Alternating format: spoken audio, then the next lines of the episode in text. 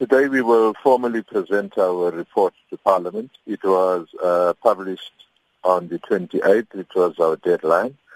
So today we will formally table it uh, by way of a debate. So all political parties will have their say. And uh, hopefully Parliament will, will accept our report uh, and adopt it. And as we understand, you had some uh, marathon deliberations last week. So are you happy with uh, what the committee has come up with finally?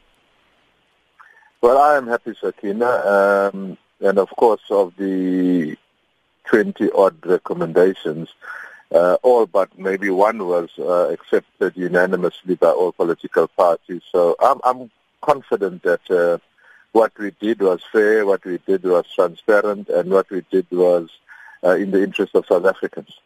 So which one was the one that the committee was divided on? Well, there was a recommendation as to how we treat the the the uh, minister. Uh, all political parties by the SA, by the DA were comfortable with the fact that we asked the president to to do what he thinks is necessary and also to refer it to the ethics committee. The DA wanted to add a third uh, leg, which was to refer it to the public protector as well.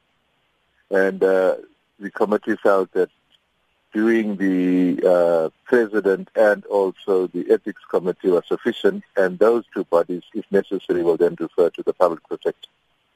So it would seem um, anecdotally by what the public has expressed through social media platforms, for example, um, that uh, th- there's great respect for the ad hoc committee and its members and the work that was done.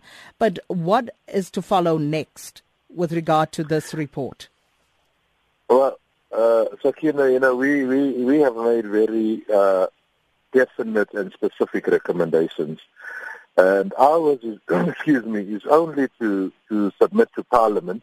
And if adopted by Parliament, Parliament would then have to refer it to the various role players. For instance, the Ethics Committee or the Portfolio Committee of Communications or the Interim Stroke Permanent Board or the President.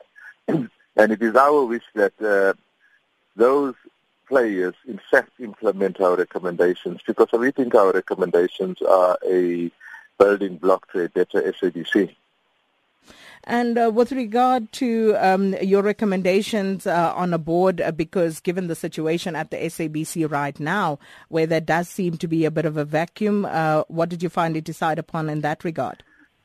Well, first of all, we said that the board must be formally dissolved. The, the board that was there when we when we when we started our work. We've also asked Parliament to expedite the uh, finalization of the interim board and the permanent board. I know that the portfolio committee started some work last week, and ours is that they must expedite that work because, in fact, it's not only the vacuum in the board. We don't have a CEO, we don't have a CFO, and we don't have a COO. All those positions are active. So there is really a, a need for urgent uh, finalization of leadership at SABC.